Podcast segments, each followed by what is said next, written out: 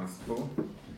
Jak się Państwo już domyślacie, naszym gościem dzisiaj jest Olga Tokarczuk, autorka wielu książek, w tym ostatnio wydanej, która jest dla nas wszystkim poważnym wyzwaniem.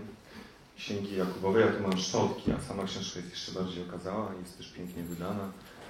E, I o niej będziemy dzisiaj rozmawiać, starając się e, uwzględnić tych czytelników, którzy się spóźnili, jeszcze nie przeczytali powieści też odchodząc w różne strony, na ile mi się to oczywiście powiedzie e, z Olgą. To jest jedno z pierwszych, jedno z pierwszych spotkań Olgi, więc zakładam też, że może się pojawią jakieś takie pytania, które nie zostały zadane, ale zacznę od zupełnie najprostszego, to znaczy właściwie od takiego, e, dlaczego, tak bardzo ogólnego po prostu, dlaczego ty uznałaś, że warto przywrócić pamięć o Jakubie Franku czy o frankistach w ogóle?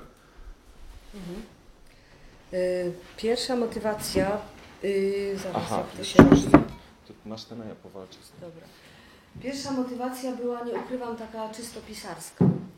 Y, Kiedy natknęłam się na tę całą historię, a było to jeszcze w latach 90., i kiedy zaczęłam, czytając y, Księgę Słów Pańskich y, redak- pod redakcją Jana Doktura, która się ukazała chyba w 96 roku, y, i kiedy zaczęłam jakby składać te gadki Jakuba Franka i, i zaczęła się wyłaniać w ogóle ta historia, co naprawdę się zdarzyło w tej drugiej połowie XVIII wieku na Podolu i potem, to zdałam sobie sprawę, że to jest historia absolutnie niewiarygodna. Historia taka brawurowa i mm, właściwie jedno wielkie pytanie, które się pojawiło w mojej głowie, brzmiało, dlaczego ja o tym nie czytałam, dlaczego ja o tym nie wiem, dlaczego się historycy tym nie zajmowali, gdzie tu jest jakiś problem. Oczywiście jako dziewczyna zaangażowana w literaturę i czytająca i, i mająca lekcje z języka polskiego jeszcze w liceum, y, frankista, słowo frankista, franki skojarzyło mi się z jakimś takim niedopowiedzeniem wokół Adama Mickiewicza, jego pochodzenia,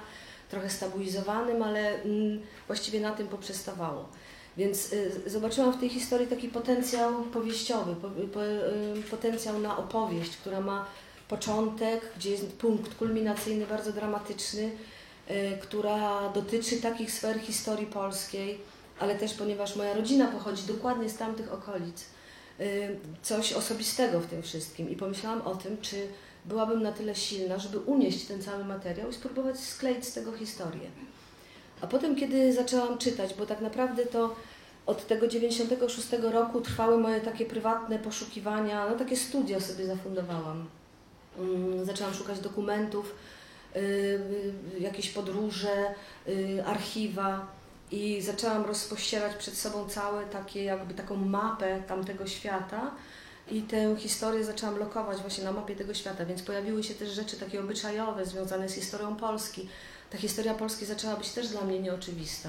Pierwsze odkrycie takie dramatyczne, że mieliśmy granicę z Turcją, granicę bardzo przypuszczalną, granicę żywą, którą się mm, jakby przekraczało w nocy, y, płacąc tureckim y, przewodnikom y, i która przepuszczała od haszyszu począwszy, a po dziwne idee mm, bałkańskiego, żydowskiego, a także islamskiego y, mistycyzmu. Oczywiście tam było też To miejsce dla... poczekaj, to ja takie pytanie, bo też Mhm. byłem dzieckiem kiedyś i wtedy- się zastanawiałem, bo właśnie to ty mi może odpowiesz, e, rekonstruując cały ten gigantyczny świat w szczegółach. Jak się właściwie, co to za problem przejść granicę? Szczególnie wtedy, jak nie ma żadnych murów jeszcze berlińskich, ani, ani innych drutów kolczastych, takich rzeczy. Dlaczego, czy przewodnik jest potrzebny do tego, że tam rzeczywiście to jest wszystko dzikie? Tak, bo są brody w rzece i trzeba wiedzieć, gdzie ją przejść, bo utoniesz, po prostu się utopisz. A, no dobra. Ale dobrze, jak Państwo na przykład takich rzeczy nie wiecie, to jest właśnie okazja, żeby zadać to pytanie. To jest ta właściwa osoba. Potem sobie zdałam sprawę, że ta historia ma jeszcze drugie dno i jakby inny w ogóle wymiar. A mianowicie y, bardzo wyraźnie i bezczelnie dekonstruuje taką wizję, którą odziedziczyłam jako y, czytelniczka Sienkiewicza. Znaczy pokazuje mi y, kresy Rzeczpospolitej z zupełnie innej strony i z jakąś wielką lubością zaznaczyłam to swoje zdziwienie w tej scenie w książce, w której jedna z bohaterek zjawia się na targu rochatyńskim, szuka pomocy dla swojej przyjaciółki, która zachorowała i próbując zapytać kogoś o coś, nie, że nie jest rozumiana. I ona krzyczy wtedy z taką wściekłością i gniewem, kto tu mówi po polsku? Więc w jakimś sensie to zdanie, kto tu mówi po polsku, też jest, mm, też było dla mnie, też jest rewolucyjne dla mojego postrzegania tamtych kresów i, i dla takiego y, widzenia y, tamtej przestrzeni i tamtej historii. I na koniec zdałam sobie sprawę z tego, że ta historia też bezczelnie dekonstruuje inny drugi, drugi mit czy stereotyp, a mianowicie y, takiej narodowej, katolickiej y, tożsamości, do której jesteśmy my jakby y, skłaniani, żeby ją, ją przyjąć, że ta tożsamość jest mm, w pewnym sensie fałszywa czy konstruowana, przekazywana przez książki historyczne, przez powieści, zwłaszcza przez takie powieści jak, jak Sienkiewicza i że opowiedzenie tej historii też wsadzi trochę jakby szpilkę, czy przebije ten balon właśnie pod tym y, względem. Jeżeli przyjąć, że kilkanaście tysięcy frankistów przeszło na katolicyzm i budowało jakby zręby mieszczaństwa polskiego, to właściwie wszyscy ci Jakubowscy, Łabęccy, wszystkie te ci Wołowscy, te polskie nazwiska, które się dzisiaj pojawiają y, y, wśród nas, jak się nazywamy, są w jakimś sensie też zakorzenione w innej tradycji sprzed 250 lat i ten, ten zrąb taki jakby krwi narodu jest, można postrzegać zupełnie inaczej. No tak, to zdanie w ogóle już się zrobiło słynne jakimś, zaraz na pewno się pojawi w jakimś właśnie, no, jakichś innych nowych Atenach e, przysłów e, polskich, czyli to zdanie, kto tu jeszcze mówi po polsku, czy, czy ktoś jeszcze e, mówi po polsku e, i kasztelowej drużbackiej, jeśli się nie mylę, co nie znaczy, że pamiętam wszystkich bohaterów i wszystkie zdarzenia, tak. ale to zdanie rzeczywiście jest bardzo, e, bardzo ważne. A wspominam też o tym szczególe po, poza tym powodem, który już podałem, dlatego że jestem gotów obronić tezę, że to jest mikropowieść. To znaczy, e, że Państwo widzicie, jestem bardzo odważny. E, a to dlatego, że e, mimo, że jak sama powiedziałaś, dostrzegłaś w tej historii potencjał powieściowy, to postanowiłaś jednak tę książkę po pierwsze bardzo spowolnić, po drugie rzeczywiście oprzeć na mikrohistoriach, właściwie traktując sam taki ciąg przygodowy drugorzędnie, żeby nie powiedzieć, że czy ty świadomie właśnie zlekceważyłaś to, to znaczy napisałaś tę powieść zupełnie inaczej niż się przepłyści przygodowy. Masz na myśli, że bazując na postaciach, na ich drobnych, tak? W ogóle jest tak, że każda postać się pojawia dopiero po tym, jak się jakaś mała sytuacja pojawi. Mhm. Dopiero ona jest później przedstawiana. Właściwie dotyczy to chyba no, albo wielu, wielu bardzo bohaterów. Najpierw jest jakaś historyjka, albo szczegół ubierania, jedzenia, języka, książki. No wiesz, wszystkie możliwe. No, Właściwie cały zrekonstruowany gigantyczny świat. Końca XVIII wieku, tych wszystkich religii, to zresztą jest też tak zaprezentowane na okładce Mhm. ale trochę tak jak te księgi, księgi przysłów pańskich, tak? które nie przysłów pańskich, tylko ja to, Słów ja, pańskich, słów pańskich, ja to mam, to jest nie do przeczytania. A widzisz, ja to przeczytałam z, z, z No bo ty jesteś Olga Tokarczuk. A, a, a ja na, na szczęście, albo niestety, nie, na szczęście ja sobie wyobrażę, że musiałbym wtedy takie książki pisać, ale, ale niestety oczywiście, albo może na szczęście, bo rzeczywiście musiałem wtedy brnąć przez takie księgi właśnie jak tamte. Jak to właściwie, e, jak ty się odnosisz do tego, czy dlaczego ważniejsze dla ciebie były te wszystkie szczegóły, e, niż, e, nie wiem, właśnie jakiś taki rodzaj ciągu, no wiesz, naturalne są porównania do Sienkiewicza i, i wiesz, to właściwie wszystkim od razu przyszło głowy, że to jest odpowiedź na, na, na, na trylogię czy na podob Sienkiewicza.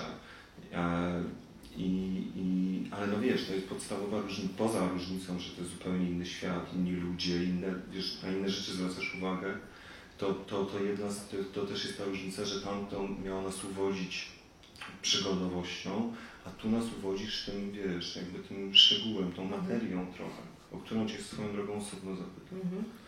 Ja myślę, że to jest po prostu metodologia powieści, i, y, która się zupełnie innymi prawami, y, innymi prawami posługuje niż esej, niż, niż praca naukowa.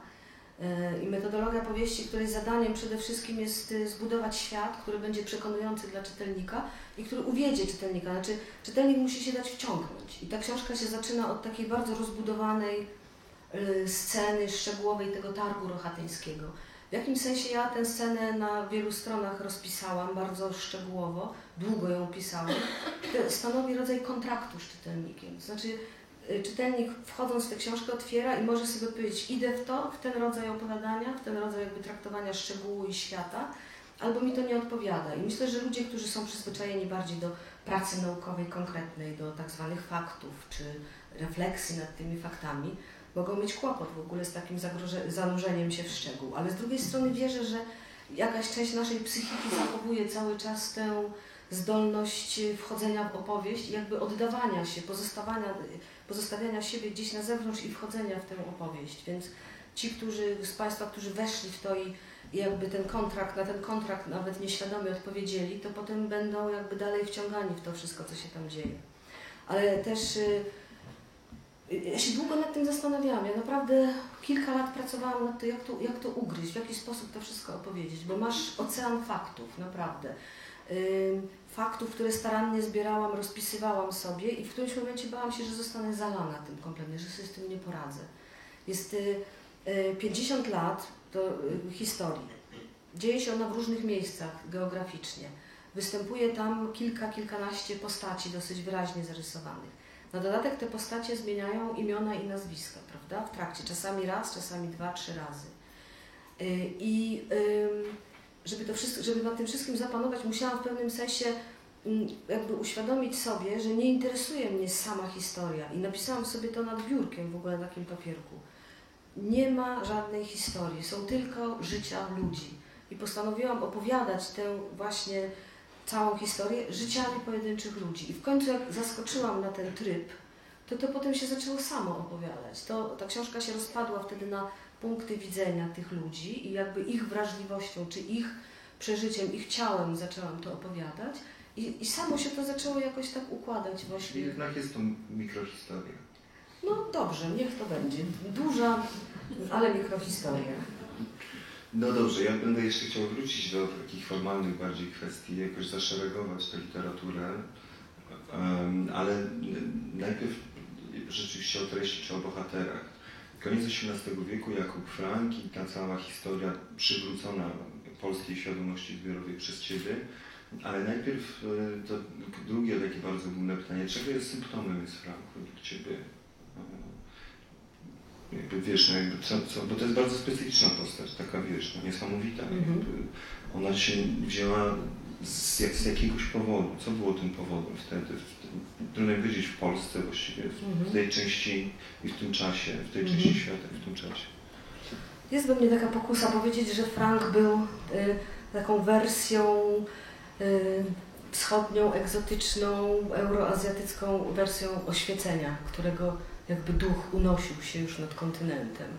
Tam w tym samym czasie powstawała encyklopedia Diderota we Francji, nie? Drukowano, y, był obowiązek już właściwie szkolny, ludzie czytali, powstawały, zaczynały powstawać pierwsze powieści rozbudowane, a tutaj świat wyglądał zupełnie inaczej i jakby punktem, y, który to jakby naznacza i pokazuje jest ksiądz Chmielowski, ta postać, prawda? To jest ta wersja jakby głęboko jeszcze zanurzona w poprzedniej epoce, ale już jakby pojawia się idea pan Sofii, wiedzy dostępnej dla każdego i takie poczucie, bardzo głębokie poczucie, że świat musi zostać zmieniony, że już on nie może tak trwać dalej. I wydaje mi się, że to było, mm, to trwało od poprzedniego wieku, czyli od XVII stulecia, kiedy y, w, w Smyrnie, w tym świecie y, bardziej jakby azjatyckim, pojawił się y, Mesjasz żydowski i nie wiem, nie, nie, znam się tak dokładnie na tym, nie wiem jakby się potoczyły losy Sabataja Cwi i jego misji mesjańskiej, gdyby nie tysiące uciekinierów z Podola, bo wtedy y, tam trwały y, pogromy Chmielnickiego. Więc te rzesze Żydów z taką wizją apokalipsy y, uciekały na, na południe, na Wołoszczyznę i do Turcji i opowiadały te wszystkie okropieństwa, które się dzieją, tam, tam żyjącym Żydom i to trafiało na podatny grunt, który jakby wzmagał ten płomień mesjański. Ludzie zaczęli mieć coraz większe przekonanie, że oto nadchodzi kres jakichś czasów, kres historii i y, sława Sabataja Cwi kwitła do momentu, kiedy nie został złapany przez y, zaniepokojonego tym sułtana i sułtan postawił go pod, przed, pod, przed koniecznością przejścia na islam, żeby go jakby unieszkodliwić, żeby go wykastrować. Wtedy Sabataj Cwi wymyślił niesamowitą rzecz.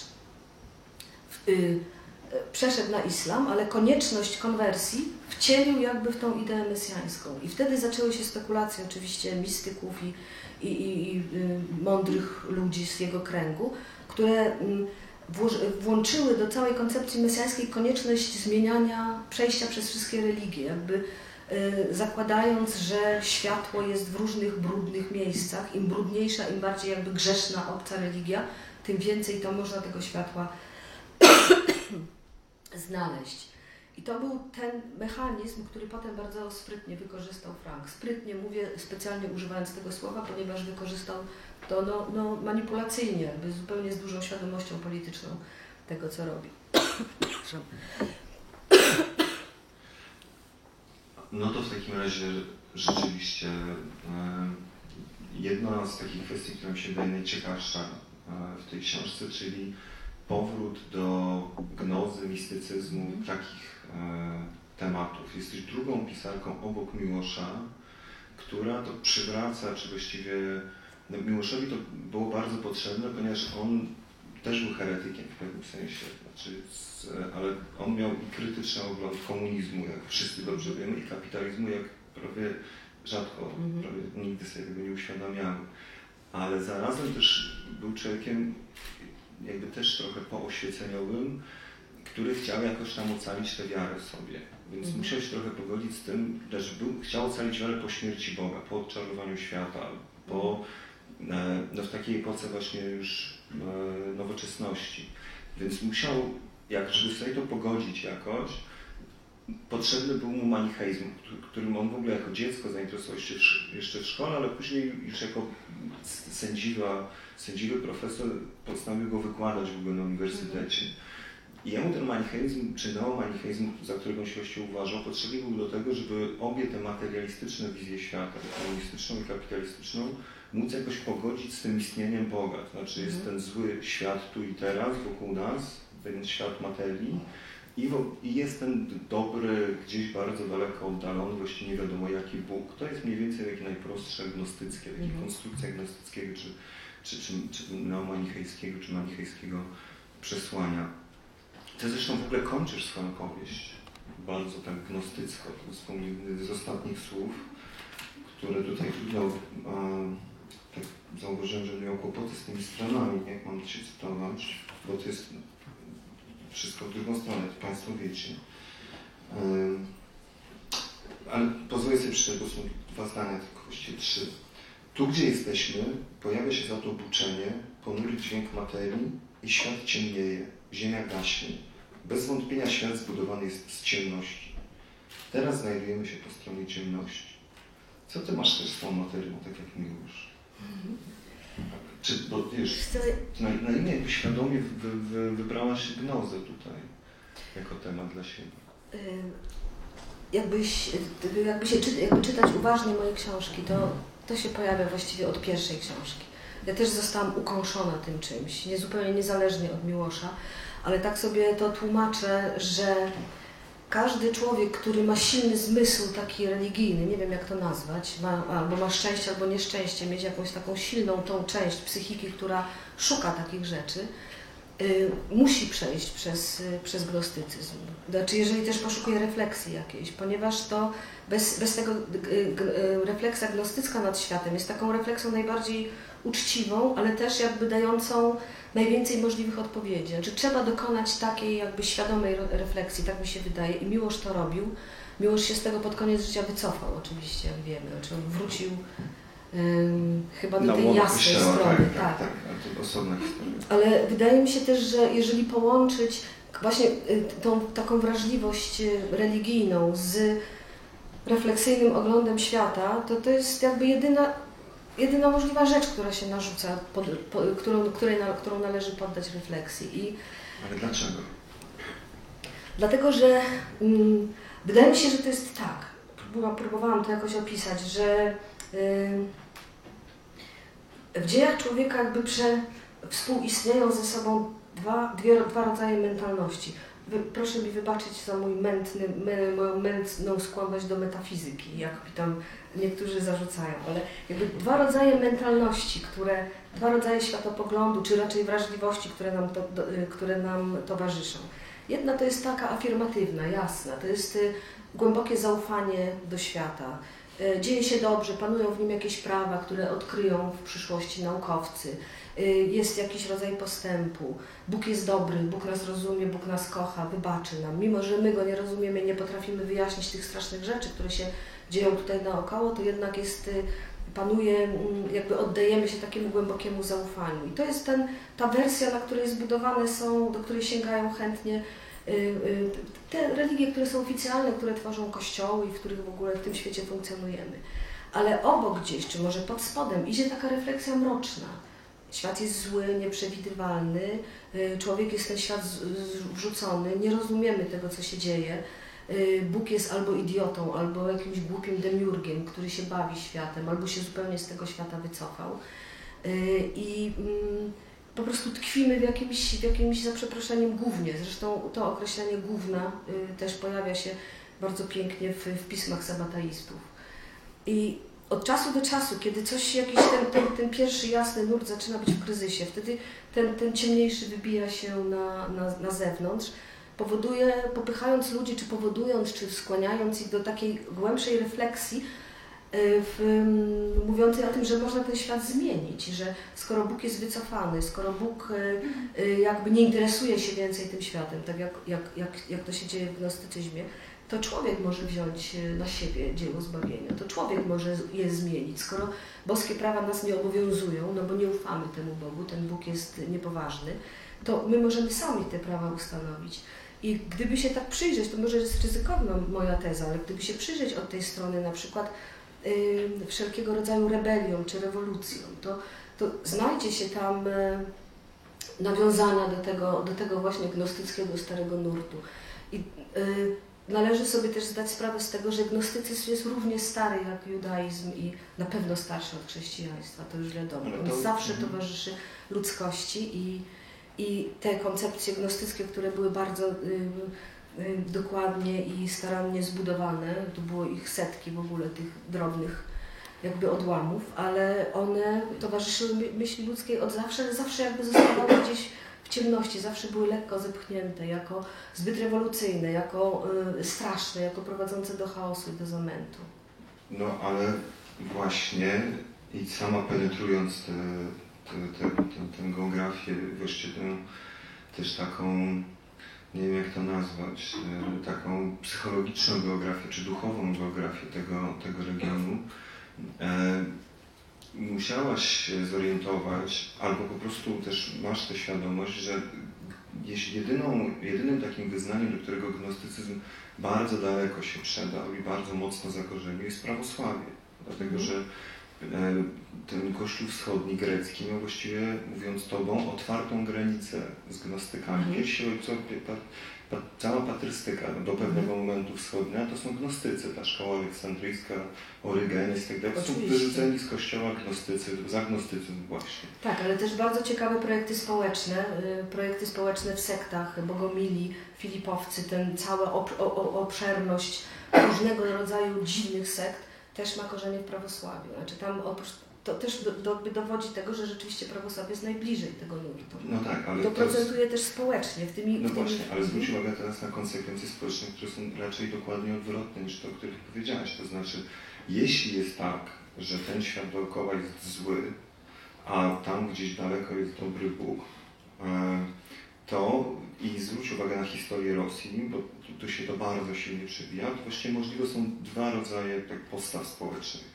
Albo totalna wierność i tak się zachowywały jak nigdzie na świecie masy rosyjskie, jak sobie czytasz chłopów -hmm. Czechowa i porównasz z chłopami Reymonta, no to chłopi Reymonta to są w ogóle, wiesz, -hmm. najbardziej świadomi, aktywni i żyjący w, w wielkim komforcie, wiesz, ruch społeczny, a wszystkie społeczeństwo obywatelskie, można by się powiedzieć czego nie można powiedzieć o chłopach Czechowa, natomiast czy, czy rosyjskich.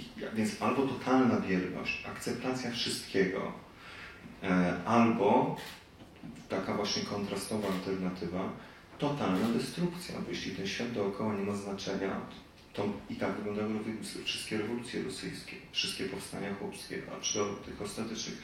Tym się właściwie kultura Rosji różniła od tej kultury wschodnioeuropejskiej, tej naszej tutaj, bo ta też nasiąknięta głównie tym jednak zachodnim kościołem, miała też dzięki Augustynowi świadomość, indywidualizm w ogóle, prawo i świadomość prawną, której nie było w Rosji, właściwie racjonalność w ogóle, Mhm. kategorię odrzuconą przez kulturę e, rosyjską, więc właściwie ten gnostycyzm to jest nam trochę raczej obcy, mówiąc o tym, że jest trochę niebezpieczny.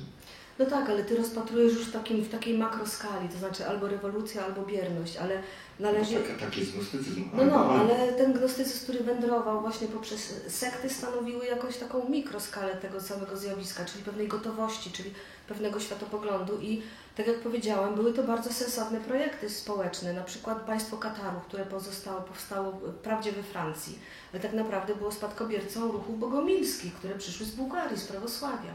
I tam, znalazłszy dobry klimat, stworzyły to, co byś, co byś mógł dzisiaj nazwać też swego rodzaju alternatywnym społeczeństwem obywatelskim, okrutnie zniszczonym i wyciętym w pień przez, y, przez Kościół katolicki. Także ja się nie odważę na jakieś y, takie duże, wiesz, jakby oceny tego, bo, bo y, wydaje mi się, że zarówno i rewolucje, tak jak, jak, jak rosyjska, bolszewicka rewolucja w Rosji, jak i y, w, no, ta taka bierność, czy, czy takie też taka bardzo aktywna rola cerkwi, która, jakby, której zależało na tym, żeby stłumić te wszystkie małe, drobne ruchy, to to są już takie mechanizmy ogromne, y, które no, pewnie się kierują zupełnie innymi też już, y, wiesz, y, no, innym zamach, mają inny zamach.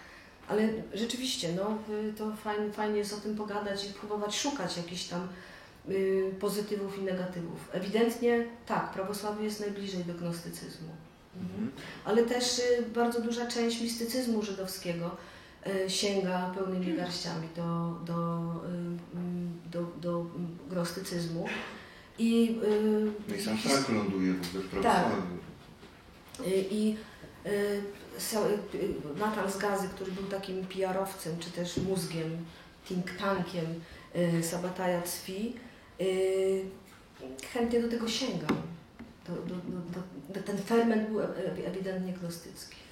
No okej, to, to w takim razie w ogóle zapytajmy o te, o te rejony, bo wydawało się, że to jest raz na zawsze skończone w polskiej literaturze, że Adama jest w ogóle stamtąd. Jak wiemy, wszyscy wieszczowie są stamtąd, krajobrazy polskiej literatury które są stamtąd, żeby przypomnieć najbardziej wymowny fakt, a że Adam Mickiewicz nigdy nie był w Warszawie, w Krakowie, w Gdańsku i w ogóle i to samo właściwie, do, właściwie do pokolenia Gombrowicza, Konwickiego, Miłosza, wszystko jest tam. I już wydawało się, że wiesz, że, tak zostanie. I to jest, jakby przywracasz tę część znowu literaturze polskiej. Ci, ja Ci dziękuję w imieniu literatury polskiej, ale czy robiłaś to świadomie, wiesz, jakby na ile miałaś, e, jak, jak- jakby na ile miałaś takie intencje i też od razu to też połączył z tą intencją jakiejś takiej napisania jakiegoś jakieś odpowiedzi rzeczywiście na tą, na ten, em, na, na, na tą naszą Sienkiewiczowszczyznę. No Muszę to pytanie zadać jako prezes Stowarzyszenia Brzozowskiego, który zasłynął kampanią antysienkiewiczowską. Więc wschód i ten Sienkiewicz, wiesz, czy naprawdę chciałeś dać jakiś taki odpór e, kulturowy? No w jakimś sensie ta książka była pisana przeciwko Sienkiewiczowi i to y, już lata temu sobie zdałam sprawę, że to jest coś, co nie tylko jest y, jakby rozwlekle i nudnie napisane, ale też szkodliwe w jakiś sposób, że nie można tego powtarzać i jakoś y, strasznie przeżyłam to, że kilka tygodni temu, nie wiem, w zeszłym miesiącu było krajowe, Ciebie nie było w Polsce, kraj czytał Sienkiewicza, były czyta, był czytany potop y, pod egidą prezydenta Rzeczpospolitej. Byłam też na filmie Potop Redivivus, który wiesz, jakby pokazywał jeszcze raz, co jak się wyciśnie Sienkiewicza, to co z tego zostaje. To po To, to, prostu dobrze, że zrozumiałem, retrowirus? Redivivus, czyli wzięty, wzięto 5 godzin potopu na współczesny warsztat taki remasteryzatorski i po prostu go odnowiono, przycięto i zrobiono z tego nową opowieść dla y, współczesnego widza młodego. Czyli jednak retrowirus. retrowirus w jakimś sensie. I okazało się, że z tej historii, no, przycięto to do historii miłosnej, że jest dwoje ludzi, którzy się chcą spotkać i chcą się ze sobą przespać. Niestety tu się wtrącają inni, przeszkadzają, oszukują i trzeba pokonać te wszystkie, wiesz, przeszkody, żeby w końcu się znaleźć w łóżku na końcu. I po prostu zniszczono kompletnie to wszystko jeszcze, co, co mogło, co, mo co można było tam odnaleźć w tym potopie. No i, i, i, i to było jasne, że się nie znajdzie w, w Sienkiewicz, że Sienkiewicz opowiada historię z, od strony tego 10, 50% szlachty, opowiada tylko te historie, nic się tam innego nie pojawia. I to jest historia, która jest y, pod tym względem no, kompletnie sfałszowana. No, to jest taka jakby dzisiaj nakręcić serial o, nie wiem, o ludziach, którzy żyją, nie wiem, w Zalesiu pod Warszawą, nie? I tam różne mają rzeczy ze sobą do pozałatwienia. Okej, okay, już nie zadaję pytania. Miałem takie pytanie, czy to jest literatura zaangażowana, ale już dostałem odpowiedź. Że, e, ale no, ale okej, okay, to jeszcze w tym klimacie chciałem Cię zapytać i tutaj sobie zaglądam w kartkę, dlatego że, e, że tych punktów mam bardzo dużo przy okazji tego pytania, bo Ty właściwie poruszasz wszystkie możliwe kwestie społeczne. To znaczy, i to nie tylko kwestię kobiecą, klasową, e, kwestie homoseksualizmu, an, oczywiście antysemityzm, klerykalizm to są, to są też, to jest tak spodziewany po tobie żelazny repertuar, ale tu się pojawia też antykoncepcja, wegetarianizm, niskie czytelnictwo w Polsce. Co, co? Przepraszam? Niskie czytelnictwo w Polsce, a nawet, uwaga, kwestia plagiatu. Więc, e, więc, a pytanie właściwie miało być o, to, o taki manifestacyjny charakter tej książki, znaczy, czy to jest taki manifest kulturowy w ogóle, bo ona jest tak prezentystycznie napisana, to znaczy z punktu widzenia tego, co zainteresuje czytelnika dzisiaj, teraz, bo wiesz, no tak na pierwszy rzut oka można że ty rekonstruujesz tam ten świat, ale tylko to oczywiście konstruujesz też. No znaczy, oczywiście. Tak, pokazujesz go z punktu widzenia tych tematów i tych spraw, które nas tu dzisiaj interesują, bo powinny być według Ciebie ważne dla nas. Znaczy, to jest powieść historyczna, ale powieść historyczna jest oczywiście napisana współczesną y, głową, mózgiem kogoś, kto żyje dzisiaj i kto y, nie można się oprzeć, żyjąc w, dzisiejszym, w dzisiejszych światach, tym wszystkim jakby refleksjom, które się pojawiają w, w mediach, którymi się interesujemy, które nas poruszają. I ja nie mogę wyciąć ze swojej głowy nie kwestii kobiet, nie? No po prostu jestem przesiągnięta tym. Mało tego, mam jakąś taką szczególną wrażliwość na zwierzęta i kiedy znalazłam opis polowania u Radziwiła, tego kiedy do dzików przywiązywano koty i tam wystrzeliwano zwierzę, no po prostu to, to było, to wydaje mi się, że to też ja, ja tego nie, nie wymyśliłam. Po prostu moja uwaga pracowała w taki sposób, że wynajdywała z dokumentów z tamtego świata te rzeczy, które mnie rzeczywiście poruszały. W tym sensie to jest powieść współczesna, która tylko się próbuje jakby zreinterpretować to, co nazywamy historią. Dlatego Mesja, Mesjasz miał być nie tylko kobietą, ale też To też nie jest mój pomysł, nie? To tam wszystko było i właściwie to jest praca mojej uwagi, co ja naświetlam, a co zostawiam nienaświetlone, ale to każdy pisarz tak pracuje. Sienkiewicz też akurat nie widział kobiet, tylko widział facetów wąsatych i, i o tym pisał. No tak. I, i tak nie skończyła się historia tych facetów, ale, e, ale rozumiem, że te, mówiąc gnostycko, te, te pierwiastki tego dobrego świata też się tutaj dzięki Tobie pojawiły bardziej wymownie. A tej kwestii zwierząt nawet nie wypisałem, to jakbyś Państwo nie wierzyli, ja mam do wszystkiego tutaj bardzo dobrze wypisane cytaty i wszystkie sceny, które naprawdę potwierdzają wyczerpujący bardzo e, charakter tego właściwie podejścia Twojego społecznego do, do, do tego świata, który postanowiłeś przypomnieć i stworzyć jednocześnie.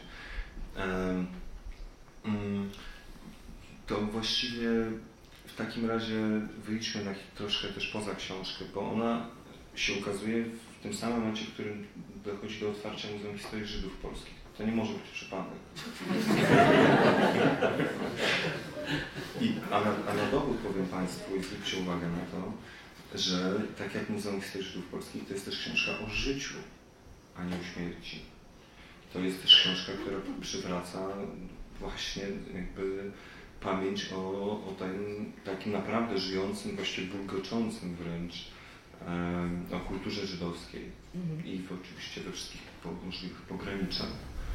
To, bo, oczywiście to pytanie jest takie, znaczy, co się zmieniło w nas i u nas, że właśnie teraz właśnie tak ważne dwie, no przecież no, taka powieść i takie muzeum Ja tego nie rozumiem, nie potrafię odpowiedzieć na to pytanie. Ja się z tą książką spóźniłam. Ale nie czujesz jak. Mesjasz po prostu. Czuję się, czuję, ale tej książce towarzyszyło od początku bardzo dużo różnych dziwnych zbiegów okoliczności i myślę, że y, nie wiem co myślę, jak to interpretować, ale mm, naprawdę aż czegoś takiego się nie spodziewałam. Oczywiście zdarzały mi się rzeczy, że znajdowałam różne ważne książki przez przypadek, że ktoś mi podrzucał to, że spotkałam potomka w Estonii, spotkałam, spotkałam potomka y, Jakuba Kaplińskiego, czyli brata Hany Frankowej który mi zaczął opowiadać też od swojej rzeczy, że na Węgrzech spotkałam potomka sabataistów, poetę węgierskiego.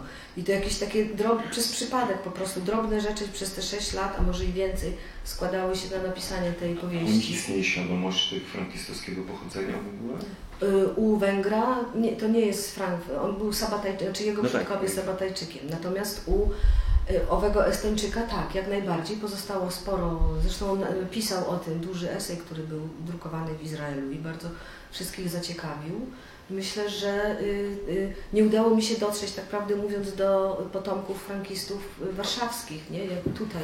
Ale myślę, że też ci ludzie się pewnie odezwą prędzej czy Podobno Piotr później. Naimski jest z frankistowskiego. Znaczy, ja nie chcę grzebać w biografii tego No zasłużonego właśnie. prawicowego polityka i go ilustrować w żaden sposób, ale tak e, według e, Wikipedii jest rzeczywiście, że takie dwie postacie, które Państwo łatwo rozpoznają, to, że to jest nieżyjący już od dawna Tadeusz Wojżeleński i żyjący od też jakiegoś czasu Piotr Naimski. Mhm.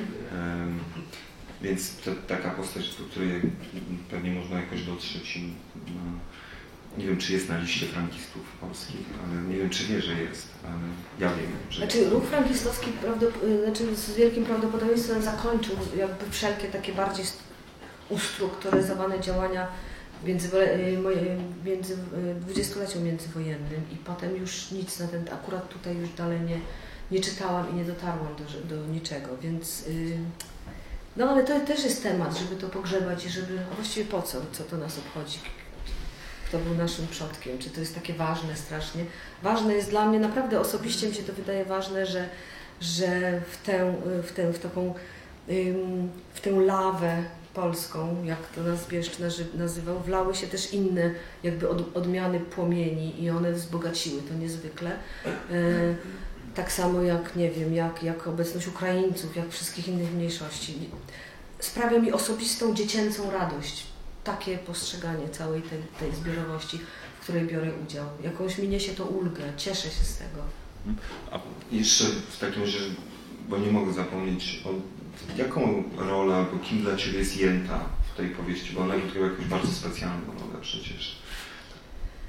Ona jest y, jakby taką ramą, coś mi się tu dzieje, metafizyczną niby. Można powiedzieć, że to jest taka najbardziej jakby y, y, taka postać, która może skłonić niektórych do czytania jej trochę, już się spotkałam też z określeniem, że to jest realizm magiczny ta powieść.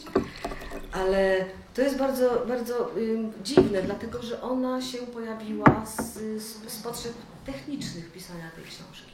W którymś momencie sobie zdałam sprawę, tak wi- mniej więcej w jednej trzeciej, że posługując się tak ogromną ilością faktów i operując właśnie w tych różnych przestrzeniach, w różnych czasach, pilnując tych ludzi, którzy idą przez czas, starzeją się, umierają i zmieniają co jakiś czas nazwiska i imiona, że ja tego po prostu nie uniosę, że to jest za dużo, że, że nie dam rady jakby ogarnąć tego całego materiału.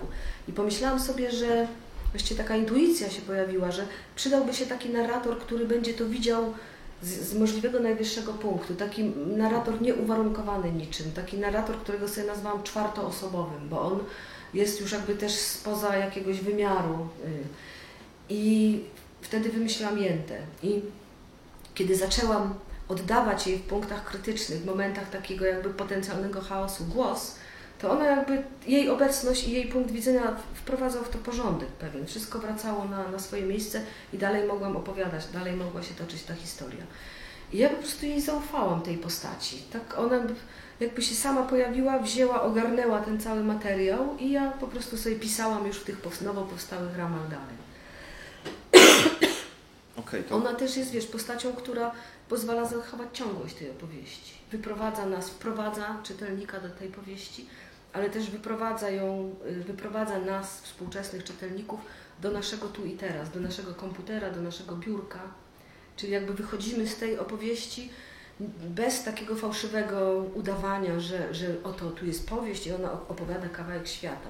Nie, ona nam tylko przypomina, że byliśmy uczestnikami jakiejś przygody przez jakiś czas, ale to była powieść, to jest pewien rodzaj fikcji czy świata wirtualnego i teraz wychodzimy, wracamy do siebie. Mhm. To, to, to w takim razie sprawdźmy, czy jeszcze innym bohaterom swoim ufasz. Bo to wprawdzie przygotowałem się nie jako pytania, tylko różne takie ciekawe rzeczy, którzy mówią Ci Twoi ludzie w tej powieści. I na przykład jest taki wierszyk, em, ale bo może zanim wierszyk, to są cztery rodzaje czytelników według Isochara. E, nie wiem, czy Państwo chcą cytaty, czy, czy ja mam to powiedzieć, ale Państwo wolą, jak Olga Tokarczuk opowiadała.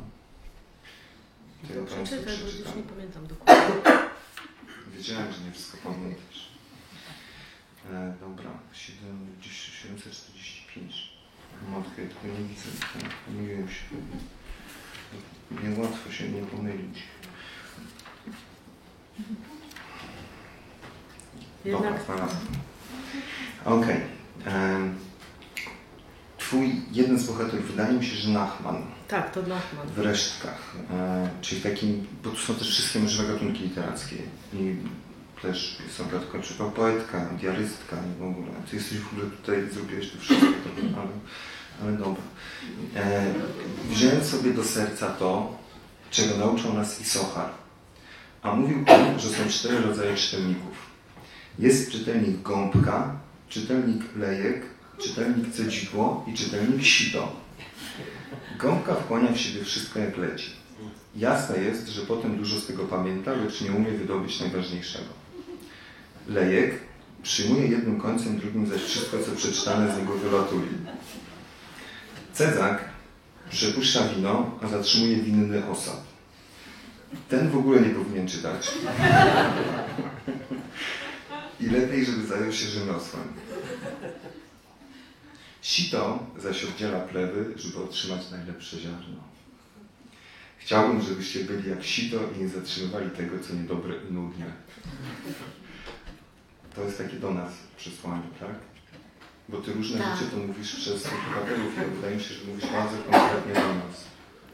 Bo kiedy się pracuje 6 lat nad y, op- opowiadaniem historii, postaciami, to czy, czy chciałam, czy nie chciałam, to zaczęła się pojawiać jakaś taka autotematyczna refleksja. Co ja robię w ogóle? Co to jest? O co to chodzi? Dlaczego ja to opowiadam? Jakimi metodami? Kto to będzie czytał? W ogóle cała taka me- metarefleksja nad własnym pisaniem. I nie mogłam się powstrzymać, żeby tego nie umieszczać w, ksi- w książce. A ponieważ ja jako autorka nie mam tam swojego zdania, to wkładałam to w usta innych narratorów i Nachman ma takie rozważania na temat właśnie pisania opowieści, pisania historii. Mm, Podobnie zresztą jako, jak e, podobną dyskusję na temat właśnie zadań pisarza toczy Drużbacka i, i ksiądz Chmielowski. To, to, to tego oczywiście Różbacka i Chmielowski prawdopodobnie nigdy się nie spotkali. Ja ich zetknęłam ze sobą i po prostu włożyłam im w usta te takie swoje rozważania, oczywiście przycinając je do tego, co oni mogli wtedy wiedzieć. Mam nadzieję, że nie ma tam żadnych anachronizmów, że nie wyrywają się ze swojego czasu. To co, niech sobie ktoś to sprawdzi. Ale te, te, te, te cztery rozróżnienia czytelników to jest z Talmudu. Zresztą Nachman bardzo często cytuje różne rzeczy z Talmudu, co jest zabawne, ponieważ oni byli antytalmudyzdami, yy, ale ponieważ pod koniec życia Nachman wrócił do, do, trochę do tego ortodoksyjnego judaizmu, to uznałam, że jest to uzasadnione, że po prostu yy, nawet będąc frankistą i heretykiem, trudno się oderwać yy, takiemu człowiekowi dobrze wykształconego, wykształconemu od dziedzictwa Talmudu, które po prostu projektowało, jakby formatowało umysły y, Żydów. Mhm. No dobra, to bo wydaje mi się, że pozostawiałaś tam dużo takich, wiesz, na tym Mhm. takim biegu na przełaj przez ten cały świat. Tam jest dużo takich dla nas gdzieś na korze, na drzewach strzałek. I wydaje jeszcze jedno w takim razie przynajmniej bym chciał przytoczyć, czyli właśnie ten wierszyk Szlomo e, ze szkoły. Mm. I tu akurat mam, przeczytałem go sobie, bo on jest bardzo króciutki. E, I dotyczy liter i sensów. P, przad, to jest sens dosłowny. R, remes, to jest sens przenośny. D, draż, to jest to, co mówią uczeni. S, sod, to jest sens mistyczny. I to rozumiem też jest to, co... To jest absolutna podstawa. No Absolutna. Z tego się wzięła cała, całe literaturoznawstwo, cała inter... wszystko to, czym się zajmujesz. Myślę, że ogromna część filozofii, języka i się wzięła właśnie z tego, a to ma jakieś, nie wiem, 2000 lat, no nie wiem, przesadziłam. Wiesz Z co? 800 lat. No ale tak, okej, P tak, R tak, D tak, nie wiem, bo czy tak trzeba ufać temu, co mówią uczeni. E, a S już jest jednak bardzo problematyczne. Wydaje mi się, że to się tak bardzo tobie, e, znaczy dla ciebie to jest ten sens świata, czyli ten sens mistyczny, ale czy to jest takie oczywiste dla wszystkich literaturoznawców? Nie wiem, no w każdym razie ta teoria, która obowiązuje, kiedyś się jakby zwracało uwagę na taki sens mistyczny tekstu. Dzisiaj rzeczywiście może rzeczywiście zapomnieli trochę o tym Znaczy filozofowie. literaturoznawstwo takie zbiorące się z hermeneutyki pochodzi oczywiście ze studiów e, religijnych i to, to się zgadza, no ale wydaje mi się, że ty cały czas tutaj nas próbujesz przekonać do, do tego wszystkiego, co właśnie mistyczne, nie, znaczy po prostu robisz nas heretyków, bądźmy szczerzy. Tak, tak ten świat był wtedy zbudowany, on był przesączony tym. Ludzie jak szli, na, wychodzili przed dom, to patrzyli w niebo i widzieli różne znaki. To, że mlecz rósł w lewą stronę, a nie w prawą, to coś znaczyło. Świat był po prostu pełen znaczenia i to się czytało. I do tego były potrzebne teorie, żeby to odczytać. I może trochę dzisiaj to tak nie funkcjonuje, znaczy zapomnieliśmy o takim bliskim jakby mm, y, tym, tych, ty, o tych znaczeniach, które się tak blisko pojawiają, ale sam wspomniałeś przed chwilą o dziwnej koincydencji pojawienia się, otworzenia Muzeum Żydowskiego i pojawienia się tej książki. To Powiedziałem, że to nie jest przypadek że to jest po prostu wasz spisek. Ale w takim razie ja mam duże, duże jeszcze, a Państwo widzę jednak Wam się podoba. Chcecie jeszcze parę takich? Mogę na przykład przeczytać Wam przepis na proroka. Chcecie? Kto chce? Nie, no dobrze, przeczytam. przeczytam. E, 796, czyli na początku.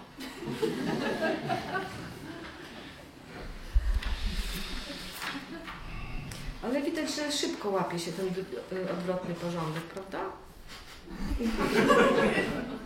Nie jak się szuka cytatu. No dobra. Okej. No dobra. To pozostaje zawsze wielką prawdą. To też Na- Nachman tak kombinuje. Żaden prorok nie może być swój, musi być w jakiś sposób obcy. Musi przyjść z obcej ziemi, pojawić się ni stąd, ni zowąd, wydać się dziwny, niezwykły. Musi go owiewać tajemnica, jak choćby taka, jak u gojów, że się narodził z dziewicy. Musi stąpać inaczej, mówić inaczej. Najlepiej by było, gdyby pochodził z miejsc niewyobrażalnych. Stamtąd, skąd przylatują egzotyczne słowa, niesmakowane potrawy, niewąchane zapachy. Mirra, pomarańcze. Ale i to nie jest prawdą do końca. Prorok musi być także i swój. Najlepiej niech ma krople naszej krwi, niech będzie dalekim krewnym. Kogoś, kogo mogliśmy znać, ale już zapomnieliśmy, jak wygląda. Bóg nigdy nie przemawia przez sąsiada, przez tego, z którym kłócimy się o studnie, ani którego żona kusi nas swoimi wdziękami. I to właściwie naprowadza mnie na takie pytanie znowu bardzo ogólne. Na co Twoim zdaniem, bo Ty się tak bronisz w tej powieści, tak ją konstruujesz, żeby się bronić właściwie przed, e, przed decyzją w, te, w tej sprawie, to znaczy mm, właściwie kim był ten Frank? E, Dlatego opowiadasz go z różnych bardzo stron. I zaraz możesz opowiedzieć też, że był albo tym, albo tym, albo tym, albo i tym, i tym, i tym, ale jakbyś tak się miała zdecydować, na czym mu najbardziej zależało Twoim zdaniem? Na właśnie jakimś sensie religijnym, naprawdę był mistykiem, na asymilacji po prostu, może był rzeczywiście sionistą pierwszym, jak, jak też interpretują to niektórzy, czyli na jakiejś autonomii, e, czy właściwie państwie żydowskim, e, czy po prostu na władzy. Co to właściwie za człowiek był? Nie wiem, kim on był. Znaczy, też trzeba pamiętać, że on, y, że ludzie się zmieniają w czasie, że to, co się uważa 10 lat y, przedtem, to nie do końca czasem odpowiada temu, co się potem sądzi. Frank jest przykładem takiego kameleona, co widać po jego doktrynie, która się zmienia w zależności od y, mm, sytuacji politycznej, od miejsca, w którym się znalazł, od tego, od relacji, w które wszedł. Y, I trudno mi powiedzieć, to, co Niewątpliwie wtedy, kiedy był młody, był absolutnie mistykiem. Świetnie wykształconym mistykiem, który miał wstąpienia Ducha Świętego i głęboko w to wierzył. Potem wydaje mi się... On był też epileptykiem, prawda? Czy nie? Właśnie nie jest to, to, to wiadomo. Jak duch wstępuje, to dzieją się różne rzeczy, więc doznawał jakichś takich ataków, które mu jednak przeszły potem. Nie? Yy, myślę, że mm, w którymś momencie, kiedy pojawiła się, pojawia się też w tych gadkach w którymś momencie taka fajna przypowieść o tym, że wtedy, kiedy już przeszedł na islam i zarzucano mu, że jak to mogłeś coś takiego zrobić, a teraz idziesz do chrześcijaństwa i przechodzisz na chrześcijaństwo. I on wtedy zaczął opowiadać taką starą wschodnią przypowieść o tym, że y, religie to są buty, którymi idzie się do Boga. I w zależności od pogody, powiedzmy, od drogi, od różnych okoliczności, wkładamy takie buty, jakie są nam potrzebne. Jak pada, to wkładamy gumowce, jak jest ciepło, to idziemy w sandałach. W związku z tym to jest nawet dobre i, i mądre, żeby te, te, te, buty zmieniać, bo chodzi o drogę, a nie chodzi o to, jak będziemy wyglądać idąc po tej drodze. Druga taka opowieść, którą on strasznie często przytaczał, co świadczy o, też o takim jego y, mm, jakby religijnej, y, o takim religijnym synkretyzmie i takim też szerszym myśleniu o religii. Była przypowieść, bardzo stara wschodnia przypowieść o trzech pierścieniach. Nie wiem, czy pamiętasz, może szybko powtórzę. Jest małżeństwo, które spodziewa się dziecka, ma urodzić się syn długo wyczekiwany i ci małżonkowie mm, proszą, mają taki bardzo cenny pierścień, który mają temu dziecku przekazać. Pierścień jest odwieczny po rodzinie, nie, ma takiego na świecie innego. I kiedy dochodzi do porodu, okazuje się, że urodzi się trzech chłopców. I następuje problem, co zrobić z tym pierścieniem. Przecież nie mogą go dać, nie mogą losować, bo to by było skazanie tych dwóch pozostałych na jakiś rodzaj banicji. Więc idą do najlepszego w Smyrnie czy w Stambule, gdziekolwiek się to dzieje, złotnika i on bardzo długo pracując bardzo starannie robi dokładnie takie same dwie kopie.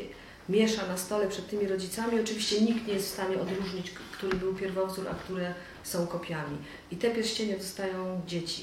I dzieci dorastając, oczywiście mają tam tendencję bujek do bujek i sprawdzania, udowodniania sobie, ale w jakimś sensie też to, są też jakby zakneblowani, znaczy nie mają powodu do tego, żeby rzucić się sobie do gardeł i walczyć jakoś o sukcesję, ponieważ każdy ma poczucie, że został wybrany, że jego pierścień jest prawdziwy, nie? I z lubością to Frank y, po, mm, opowiadał. Ale myślę też, że w tym momencie, kiedy wrócił do Polski, kiedy wszedł do Polski z wyznawcami, zdał sobie sprawę z tego, że Polska jest krajem, w, którym warto zawalczyć, widział przychylność w ogóle też y, możnowładców, arystokracji, y, że warto zawalczyć o jakieś takie miejsce niezależne y, dla swojej społeczności, która nie była już żydowska, a nie, nie była jeszcze chrześcijańska, bo to było przed chrztem. I bardzo dużo ważnych polity, całej polityki prowadzonej wtedy była w kierunku zdobycia właśnie małego miejsca gdzieś w okolicy Satanowa albo Rochatynia, które by było we władzy króla polskiego, ale jednocześnie cieszyło się jakąś niezależnością. Hmm. Oczywiście to się nie udało i, i, w tym momencie część jego wyznawców odpadła, ponieważ nie chcieli iść, nie chcieli się chrzcić po to, żeby, żeby iść dalej, brnąć w, w, polski katolicyzm. I w, w tym momencie mam wrażenie, że Frank już w ogóle się zamienił w polityka. Zaczął, przyjechał do Warszawy, zaczął chodzić po, po, y, po tu pałacach, y, zaczął, y, miał doradców swoich politycznych z pomocą Kosakowskiej też, Katarzyny Kasztelanki Kamienieckiej. Po prostu prowadzili normalną, taką ostrą politykę, jak załatwić swoje cele polityczne. I kiedy to się nie udało, myślę, że Frank uwięziony w Częstochowie przeżył jakąś nieprawdopodobną traumę i stał się zupełnie innym człowiekiem. Zresztą jest znana taka, taka plotka, która była wśród frankistów rozpowszechniona nawet jeszcze w XIX wieku, że Frank w Częstochowie umarł i że został, podmienił go ktoś inny. Ktoś, kto jakby po Częstochowie okazał się bezwzględnym człowiekiem dążący do władzy, do zaszczytów, do, do, do rozgrywania swoich interesów y, na dworze mm, cesarza austriackiego i potem w Offenbachu. I rzeczywiście jest jakaś taka dramatyczna cezura między tymi dwoma osobowościami. Od, od tego jakby roztańczonego mistyka, który ma stąpienia Ducha Świętego, aż po takiego cynicznego gracza, który, który załatwia swoje interesy i dochodzi do nieprawdopodobnego bajecznego bogactwa i właściwie jego gadki wtedy się zmieniają tylko w taki sposób, że zaczyna obiecywać jakby no po prostu pieniądze, złoto, wszelkie możliwe rzeczy swoim, swoim y, wyznawcom. I w gruncie rzeczy cała ta historia jest smutna, kończy się właściwie jakimś takim yy, taką wielką przegraną tej, tej gotowości, potencjału ludzkiego, który, yy, który był taki jakby gotowy i, i zdolny naprawdę zrobić bardzo wiele, ruszyć, poruszyć mnóstwo energii. I właściwie yy, kiedy Frank umiera w długach, już brnąc w te wszystkie swoje, yy, w tą manię wielkości, którą został opanowany pod koniec życia, to już nic nie zostaje z tego, z tego pierwszego człowieka. Więc y, znając tak pokrótce opowiedzianą tę historię, wiedziałam, że nie jestem w stanie go opowiedzieć. Nie, znaczy nie rozumiem go. Nie rozumiem też, jak był w stanie, nie wiem, y, przekonać do siebie najbardziej opornych czy, czy podejrzliwych y, ludzi. Jak to się stawało, że nie wiem, że po, po godzinie tam rozmowy wszyscy wychodzili zafascynowani y, ze spotkania z nim, że nie wiem, że był ulubieńcem, cesarza Józefa II, że doradzał Marii Teresie. W ogóle to jakieś nieprawdopodobne jest siła tej osobowości. W związku z tym, że, że nie umiałam go tak podejść zbyt blisko, jakoś tak nie, nie umiałam się zempatyzować z tą postacią, która mi się wydała jakby za dużo było tego wszystkiego w nim. No to jedyny sposób pisania o nim było stworzenie punktu widzenia i opowiadania go tymi postaciami. Tak. No. A nie masz takiego wrażenia, że znowu jakby Sienkiewicz czy Tokarczuk e, jako antypody, ale i tu i tu przegraliśmy. No, bo to w gruncie rzeczy... Znowu jesteśmy moralnymi zwycięzcami, ale przegraliśmy. Tak, to jest y, y, w gruncie rzeczy historia o nieudanej rewolucji, takiej, która miała ogromny potencjał. Dziękuję Państwu. Nie przeczytam jeszcze dwa kawałki, bo są bardzo zabawne dwa porównania judaizmu i chrześcijaństwa. Bo wyżywają się trochę, nawet jak przegraliśmy ostatecznie. Um, 603, czyli gdzieś w środku. Hmm.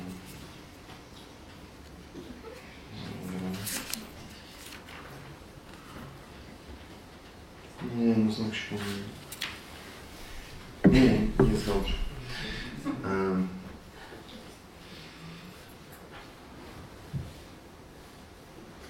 No dobra, to są rozmyślenia biskupa Dębowskiego tym razem. Gdybyż udało się ich pojąć tak samo, jak mniej więcej od razu pojmuje się intencje chłopa. Biskup rozumie, myśli o Żydach. Myśli o Żydach. A tutaj frędzle, kapelusze, dziwaczna mowa, i tu jest nawias, dlatego z przychylnością patrzy na starania Pikulskiego, by nauczyć się ich językami. Ksiądz Pikulski rzeczywiście się uczy jidysz. E, e, podejrzana religia. Dlaczego podejrzana? Bo zbyt bliska. Księgi te same, Mojżesz, Abraham, Izaak na kamieniu pod nożem ojca, Noe i jego arka, wszystko to samo, a jednak umieszczone w jakimś obcym otoczeniu. I Noe już nie wygląda tak samo. Jest jakoś ten ich Noe skrzywiony. I jego arka nie taka sama, ale żydowska. Zdobna, wschodnia i pękata. I Izaak, który był zawsze blond pacholęciem po różowej skórze, teraz staje się dzikim dzieckiem, zwartym w sobie już nie tak bezbronnym. Nasze jest jakby lżejsze, myśli sobie biskup. Jakby umowne, naszkicowane elegancką ręką, delikatne, wymowne. Ich jest ciemne i konkretne, jakoś niezręcznie dosłowne. Ich Mojżesz jest starym dziadem o kościstych stopach. Nasz dostojnym starcem z rozwianą brodą. Biskupowi Dębowskiemu zdaje się, że to światło Chrystusa tak opromienia naszą stronę Starego Testamentu wspólnego z Żydami. Stąd te różnice. To jest, to jest jedno, ale są też tutaj jest jeszcze jeden fragment, który mi się wydaje, że no tak, jeszcze sobie historyjki opowiadają z kolei chłopi, właściwie tutaj napisane, że parobki i dziewki. Dziewki tam przędły, a parobki im różne historie opowiadały. Gdy mnie jeden zobaczył, od razu zaczął mi urągać i drwiny ze mnie robić. Opowiadać zaczął, że szedł raz Bóg żydowski z Bogiem chrześcijańskim. I ten chrześcijański palnął żydowskiego w pysk. Wielce to wszystkich rozbawiło i zaczęli się z tego śmiać, jakby to był przedni żart, a przecież nie był. A ja na to opowiedziałem im, jak to się teraz Mahomet ze świętym Piotrem. Mahomet mówi do Piotra, mam wielką ochotę, żeby cię tak po turecku wybudzechurować, wy, wy, wybudzerować. No to, to stare słowo polskie na ten czyn. Piotr nie chciał, lecz Mahomet był silny, przywiązał go do drzewa i odbył swoje. Piotr wrzeszczał mocno, że go zadek boli, że już go za swojego świętego przyjmie, byle przestał. Nie tęgo zrobiło się od tej mojej opowiastki i parobkom, i dziewkom spuścili oczy, a potem ten najbardziej wojowniczy rzekł do mnie pojednawczo. Wiesz co, zróbmy pokój między nami. My nie będziemy gadać na Twojego Boga, a Ty nie gadaj na naszego i naszego świętego Piotra zostaw w spokoju. To jest, e, nie miałabym odwagi wy, wymyślić czegoś takiego. To jest ze słów, z Księgi Słów Pańskich. Taka jedna z przypowieści Franka. No właśnie tak, no, tu nie jestem pewien, czy nie miałeś odwagi, ponieważ cała e, powieść jest przesączona nie tylko różnymi drastycznymi scenami, co oczywiście w kontekście łatwo znajduje swoje uzasadnienie, bo to są sceny gwałtu, jest ta okropna historia jazda z okna, czyli chłop bieguna, który jest jakoś straszliwie maltretowany em, przez, e, przez, przez tych, którzy, em, którzy, którzy go właściwie ścigają, gonią, ale, e, ale też ona jest przesiączona seksualnością, tak właściwie bardzo, bardzo, bardzo. Na ile to jest e, właśnie, na ile to jest zrekonstruowane, a na ile skonstruowane, jeśli to drugie, to, to, to dlaczego? Te, jak weszłam w ten świat, to, to zaczęłam sobie zdawać sprawę, że tam jest strasznie dużo erotyzmu wszędzie, seksualności. I ona jest y, pojmowana zupełnie inaczej niż my pojmujemy y, seks, seks w naszych czasach. Zdałam sobie sprawę, że to są czasy przedwiktoriańskie. Tam jeszcze jakby nie, mimo dominującej religii katolickiej, czy nawet wymagającego chociaż mniej judaizmu w tych sprawach, to to jakby żywioł takiej seksualny jest wszędzie obecny, się wszędzie żartuje o tym. Yy, przyzwolenie na, nie wiem, na yy, promiskuityzm w ogóle seksualny jest dużo większe niż nam by się mogło wydawać. To są czasy, kiedy książę Czartoryski jest y, dumny z tego, że Repnin y, ma dziecko z jego żoną i y, zaprasza w ogóle, robi, y, wydaje obiady, żeby goście się też mogli zapoznać z, z dzieciątkiem jego nowym narodzonym, którego ojciec jest inny mężczyzna. E, Więc każda warstwa żyje jakby, na, jest, cały czas panuje prawo pierwszej nocy na wsiach jeszcze. Y, Kiedy pan y, w stosunku do pańszczyźnianych chłopów ma też poczucie władzy wobec ich ciał i z tego korzysta. Także to jest zupełnie inny świat. Trudno mi go było też tak jakoś łatwo przełożyć. Czasami mi ręka się wa- zawahała w ogóle.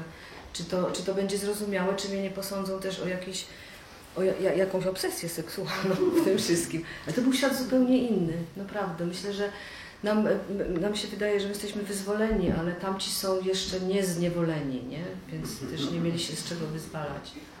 No, no właśnie na pewno, bo tam to jest po prostu część systemu władzy. Seks. Tak, ale też wszędzie się o tym mówi, to jest obecne. To, taka przypowieść jest opowiadana zupełnie, to budzerowanie wszystkich ze wszystkimi, ilość stosunków homoseksualnych, jawnych zupełnie.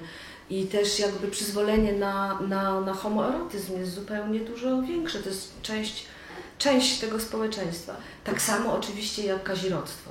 Dzisiaj strach się odezwać w ogóle, ale y, ta, ta, ta, ta jakby normalność czy, czy wszechobecność stosunków kazirodczych y, jest, jest tam naprawdę ewidentna.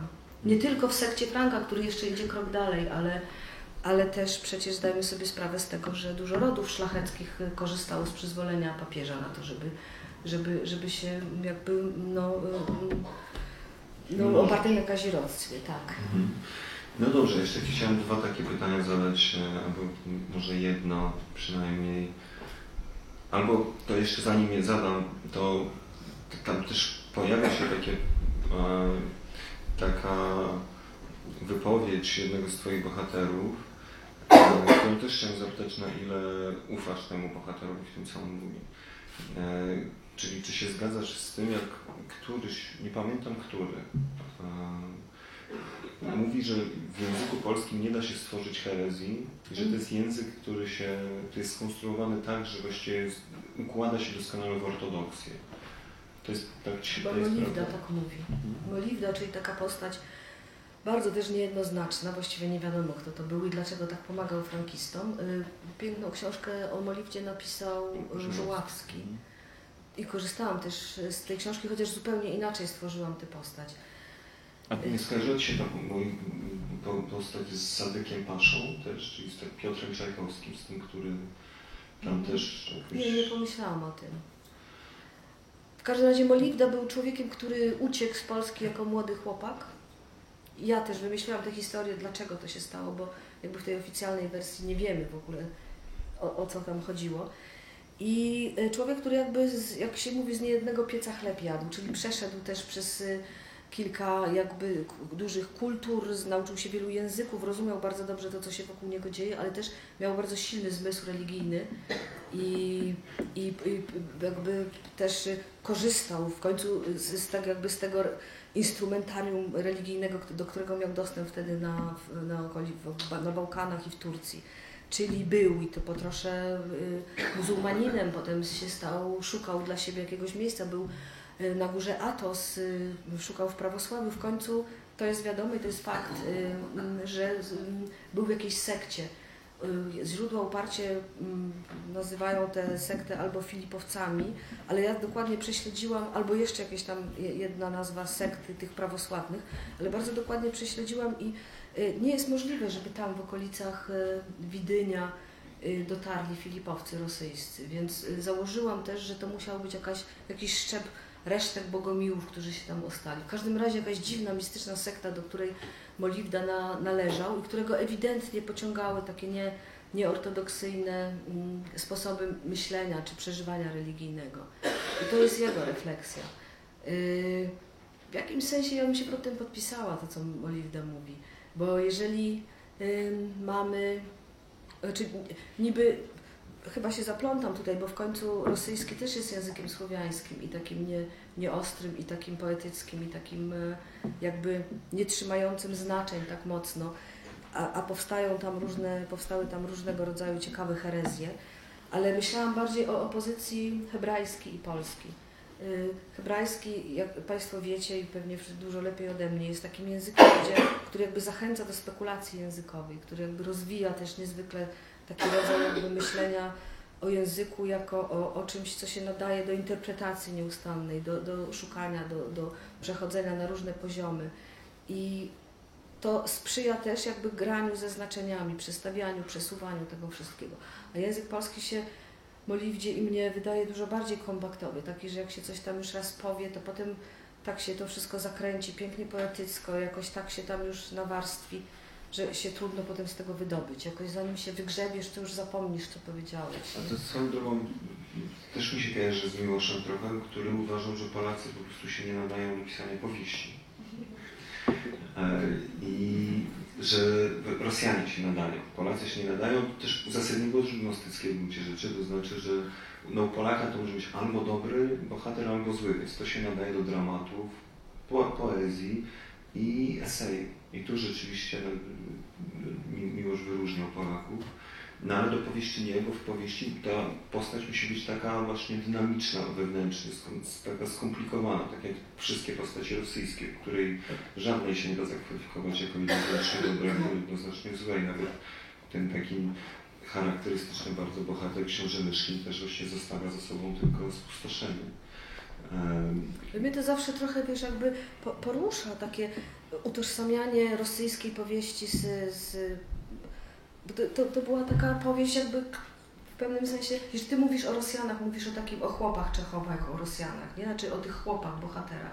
To oni są Rosjanami, to oni powinni pisać te powieści, a nie Tolstoj, który był hrabią czy księciem, nie? To jakby też jest jakaś taka różnica klasowa. Ta pierwsza powieść mocna rosyjska i ta tradycja sytuuje się mniej chyba w, jakby w poczuciu narodowości, tylko w jakby w klasie, w której powstaje, czy nie? No to literatura w ogóle niestety, no, czy nam się to podoba, czy nie, bo wiesz, no ta Polska rzeczywiście i ta Rosja to także były kraje po prostu niewolnicze, no, i też kolonizatorskie właściwie. Powieść, wydaje mi się, jest takim gatunkiem, który mniej przynależy do narodowości, tylko właśnie do pozycji w społeczeństwie. Mamy powieść taką w tym sensie rosyjską, pisaną przez ludzi dobrze sytuowanych z tytułami albo wysoko ustawionych w w jakiejś hierarchii, nie wiem, urzędniczej Mamy powieść mieszczańską, która jakby jest bez względu na to, czy ją napisał Austriak czy Francuz, to jednak dotyczy pewnej klasy społecznej i, i z tym się wiąże chyba ten gatunek. A jakoś powieść narodowa zawsze mnie tak trochę, mm, znaczy nie, nie, nie, nie, nie odważyłabym się na takie proste mówienie o powie- powieściach narodowych. Jeżeli bym miała szukać, to bym szukała y, tożsamości powieści środkowoeuropejskiej w opozycji na przykład do anglosaskiej. Tutaj są wyraźne różnice. Ale upieranie się, że czeska powieść, czy polska, czy niemiecka i że tutaj szukanie różnicy, jakoś mi się to wydaje trochę pochopne. Mhm. No dobra, podoba Ci się ogóle słowo kresy, bo używasz go. Nie wiem, jak mam mówić. Mówi się kresy, ale nie, jakoś te kresy mają taką konotację bardzo narodową i taką Ale Nie chodzi o to, jeśli wiesz, no jakby dla kogo to są kresy, jakby rozumiesz, pewnym Dla centrali. Ale centrala jest gdzie? Tam gdzie ją... No ta centrala się przeniosła potem tutaj, w stronę Drużbackiej, nie? Na, na Mazowsze i do Wielkopolski. Ale ja, jak myślę, to chętnie wracam do tych starych nazw. Mówię o Podolu, mówię o Wołyniu, bo to są nazwy geograficzne, które jakby cały czas określają. Ale przyznam się szczerze, że się późno sama ich nauczyłam, bo jakoś w mojej głowie jeszcze do całkiem niedawna istniało takie ogólne pojęcie jakichś kresów, nie, nie, nie, niejasnych, jakiejś przestrzeni takiej i dopiero właściwie podróżując tam i czytając dużo, jestem w stanie przeprowadzić teraz granicę, wiesz, gdzie co się kończyło i jak, jak to wyglądało. I Podole jest zupełnie inne od Wołynia na przykład. Jeszcze 10 lat temu nie miałabym o tym pojęcia. No, po, Wołyń był w zaborze rosyjskim, a Podole w austriackim, i stąd niestety też No między innymi to, co się później no. na tym Wołyniu wydarzyło. Em, no dobra, to jeszcze ostatnie pytanie i później już Państwo przy- możecie przygotować Olgę Tokarczuk. E, Pytanie, bo po prostu myśmy się zaczęli ze sobą komunikować e, mm, wokół tego spotkania wtedy, kiedy Ty chyba napisałaś, albo ja napisałem w końcu w sprawie Ukrainy. E, Byłaś jedną z sygnatariuszy listu pisarzy, Mhm. Który się ukazał, było tych listów w ogóle więcej, ale pisarze wystosowali swój i on też był takim listem trochę wspierającym Ukraińców, trochę też takim Przestrzegający. no tak, no właściwie to może ja już tu przerwę, a Ty dalej pociągniesz, mówiąc i o, możesz zacząć od listu, ale w ogóle o tym, jak Ty śledzisz, czy, czy śledzisz, jak się w ogóle odnosisz do tego, co się dzieje, co jest bardzo ważnym tematem. Mhm. No, y, trochę byłam taka zawiedziona tym, bo myślałam, że ten list jakoś tak zadźwięczy. Bardzo potem szukałam w źródłach i, i on tak troszkę, na przykład w Niemczech został jakoś tak gdzieś wypchnięty i dużo się o nim nie działo. Ale teraz wiem, że Der Spiegel przygotował jakby taką, y, jaki powrót tego listu i robił wywiady z polskimi pisarzami, którzy ten list podpisali. List był napisany w tonie takim y, mm, jakby przestrzegającym y, Europę Zachodnią y, i jakby potrząsającym Europę Zachodnią, żeby zwróciła uwagę na to, co się dzieje na Ukrainie. Tam nie było jakichś takich bardzo szczególnych rzeczy. To był jakiś taki rodzaj jakby y, utrzymania obywatelskiej y, uważności i spojrzenia y, ostrożnie na to, co się dzieje na Ukrainie, ale też przestrzeżeniem przed tym, że ta sytuacja, ten list był opublikowany 1 września, że ta sytuacja może przypominać sytuację sprzed 70 lat i że, że no po prostu A na, na ile w ogóle śledzisz to, co tam się dzieje i też jak odnosisz się do tego, co no według mnie, mówiąc wprost, jest bardzo rozczarowującą postawą e, Europy czy Zachodu wobec Ukrainy. Jak już zostaliśmy znowu tu geograficznie, znowu mm, zobaczyliśmy swoje miejsce. Znaczy nasza sytuacja jest jednak zupełnie inna e, niż sytuacja po naszej zachodniej stronie. Czy, no, no nie jesteśmy, bardzo trudno zmobilizować i wymagać solidarności od, od Niemców, właściwie od tych wszystkich, od większości tych państw, bo one po prostu nie, nie są tak zagrożone jak my, a nam po 25 latach znowu przypomniano o geopolityce. No i to, w, to, co jest takie rozczarowujące, jest to, że jakby, nie wiem, działają jakieś takie mechanizmy, że się nie uczymy na błędach historii, że w gruncie rzeczy y, takie, no ja mam dużo przyjaciół Niemców, którzy y, też sami widzą to, że właściwie Niemcy nie są zainteresowani, że wracają takie stare podziały ge- geopolityczne na Europę Wschodnią i Zachodnią i w jakim sensie zostaliśmy wystawieni, tak? Ale tak naprawdę podważa to pewne deklaracje, które były tak jasno, tak szumnie podnoszone o tym, że tak naprawdę obchodzimy y, rzeczywiście Zachód i ta, tamto centrum. Tam jest centrum, my jesteśmy kresami tutaj i w, w sytuacji wojny na Ukrainie znaleźliśmy się też jakby w obrębie tych kresów i, i właściwie odebrano no, w jaki sposób zostaliśmy opuszczeni. Tutaj się też y, jakby jest taka pokusa rodzenia się jakiejś takiej histerii znowu, że się powtarza historia, ale sama tej histerii zaczęłam ulegać trochę, że, że to się może jakoś wszystko powtórzyć. Wiesz, kto nas będzie bronił według planów wszystkich możliwych NATO w przypadku jakiegokolwiek ataku państwa trzeciego, nie mówię którego? Nie. Armia niemiecka. Tak, dzisiaj był właśnie, widziałam w TVN na paseczku, że dzisiaj się rozpoczęły rozmowy y, armii polskiej i niemieckiej na temat współpracy na, w zakresie wojsk lądowych. I pamiętam, że jadłam śniadanie i pomyślałam sobie, matko, w jakich czasach żyjemy? Tak, prawda, że minister apelował, polski Simoniak, e, o to, żeby Bundeswehra się wzięła wreszcie do roboty, że po prostu jest za słabo uzbrojona i że skończymy z gadaniem, zacznijmy działać. Mniej więcej, mniej więcej tak, to, to prawda. Tak, rzeczywiście. Chociaż ja mówiąc szczerze, wolałbym, żeby to rzeczywiście były tylko żarty. Em, bo, bo w ogóle w Niemczech panuje specyficzna atmosfera po prostu wobec e, samej Ukrainy. Tam niestety przede wszystkim lewica jest bardzo po prostu prorosyjska. I stąd może też te, te, te, te reakcje na ten list w Niemczech akurat były najsłabsze Mhm. co jest niestety bardzo trudne. Dobrze, teraz Państwo. Ja już swoje zrobiłem. To proszę podnieść las rąk teraz. Ale może być też kilka, to łatwiej się uporamy. Kto chce zadać pytanie o Tokarczuk? To jest trudne, bo jeszcze Państwo nie znacie książki, nie wiecie w ogóle o co tam zaczepić. Tak, czyli ja tutaj mogę walczyć dalej, bardzo chętnie. Ym, tylko muszę sobie zobaczyć, które już pytania zadałem, o których nie zadałem. Ale właściwie za, za, chciałem Ci zadać takie lekkie pytanie, bo to nie wiem, że one są takie banalne, ale są takie banalne pytania, które warto i tak zadać. Czy Ty tam wszędzie byłaś, naprawdę? Czy, to, te, czy te wszystkie też, jakbym pytam nie tylko o te miasta, wsie, ale też o te języki, księgi, wiesz, jakby czy nagle się nauczyłaś mówić tymi wszystkimi językami, poznałaś te wszystkie, wiesz, jak to w ogóle jest możliwe? To za, zafundowałam sobie taki projekt, y, taki, taki projekt badawczy na 6 czy nawet więcej lat i rzeczywiście się mu poświęciłam bez żadnych grantów ani pom- pomocy z Unii Europejskiej.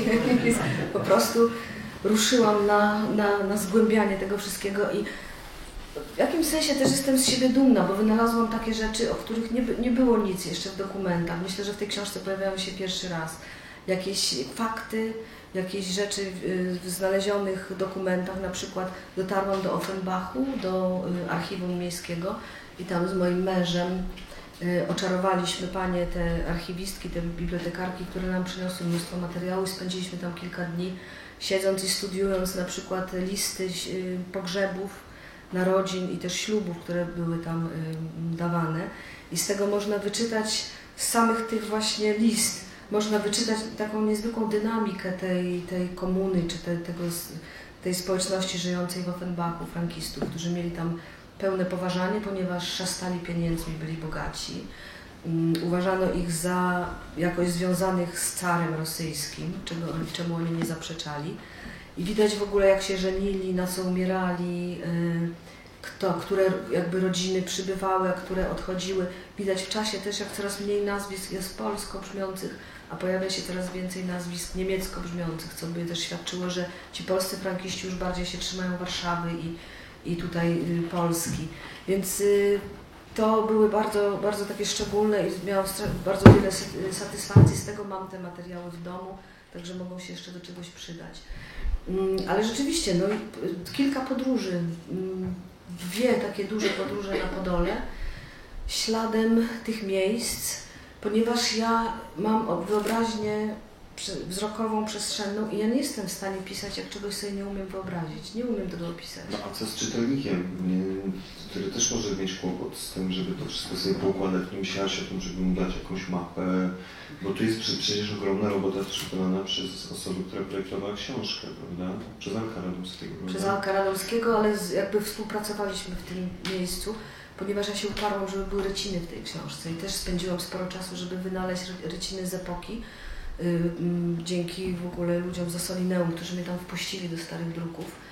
I wybierałam te ryciny tak, żeby one nie były ilustracyjne dla tekstu, tylko żeby jak w jakiś sposób nawiązywały do tego tekstu. Kilka map się ku ułatwieniu po, pojawia, ale też przedmiotów, które nie wiem, o których jest mowa w tekście. Y, I Alek Radomski, który jest absolutnie wyjątkowym człowiekiem, jakby Dodam, że składa także nasze książki. Właśnie. Myślę, że zrobił ogromną, wspaniałą i taką już naprawdę już nawet coś więcej niż zwykłą y, pracę edytorską, ponieważ bardzo twórczo do tego podszedł. To on wymyślił tą żywą paginę. Y, On y, nawiązał w, w, w szacie edytorskiej do Nowych Aten księdza Chmielowskiego i takie drobne zrobił rzeczy, takie smaczki typu tam, że kiedy skończy się zdanie mm, u końca, kiedy koń, nie kończy się zdanie, zdanie jest w środku, musimy przewrócić stronę, to pojawia się przypomnienie poprzedniego y, słowa z, z poprzedniej strony. To był taki y, zabieg stosowany przez wydawców właśnie w, w czasie baroku i myśmy to przenieśli, żeby przypomnieć. Po prostu jako rodzaj też, no nie wiem, ukłonów y, w stronę tamtych. Ale nie chciałeś ułatwiać życia, pozostawiając nas trochę w takich, wiesz, bo jakby tu jest rzeczywiście sporo map, ale żadna się nie nadaje do śledzenia Tak, tego, są dzieje. Nie, nie, nie, nie, martwiłaś trochę o nas, jak my sobie poradzimy? Tak, była tak, był taki pomysł na początku, żeby na wyklejkach zrobić jakby mapę tego świata frankistów i na strzałkami narysować, tak jak się w powieściach przygodowych w Stasiu i Nel, nie? Skąd szli do różne punkty, żeby to sobie móc uzmysłowić. Ale ja też tę książkę pisałam z takim czystym, świadomym założeniem, że to, co różni też tę książkę od książek historycznych pisanych w czasach Sienkiewicza, to jest, to jest bardzo ważna rzecz, istnienie internetu. W związku z tym na przykład nie wyjaśniałam niektórych rzeczy, zostawiałam je tak, jak one są, ponieważ e, wierzyłam w to, że czytelnik, który się zainteresuje czymś, jakby zanurzy się, zaraz sobie sprawdzi w Wikipedii, co jest kto, co też mnie odciążyło od takiego niepotrzebnego balastu informacyjnego. Także i doktryna Franka nie jest opowiedziana do końca i tak bardzo jakby jasno i nie, nie wykładam. Ty mówisz, że tam jest dużo takiego prezentyzmu, ale starałam się tego unikać, wierząc właśnie, że, że, że sobie czytelnik z tym poradzi. Y, Doktryna Franka dlatego nie jest przedstawiona jakby całościowo. Po pierwsze dlatego, że się zmieniała bez przerwy w ciągu tych 50 lat, a i potem. Trudno uchwycić jej taki, taki core.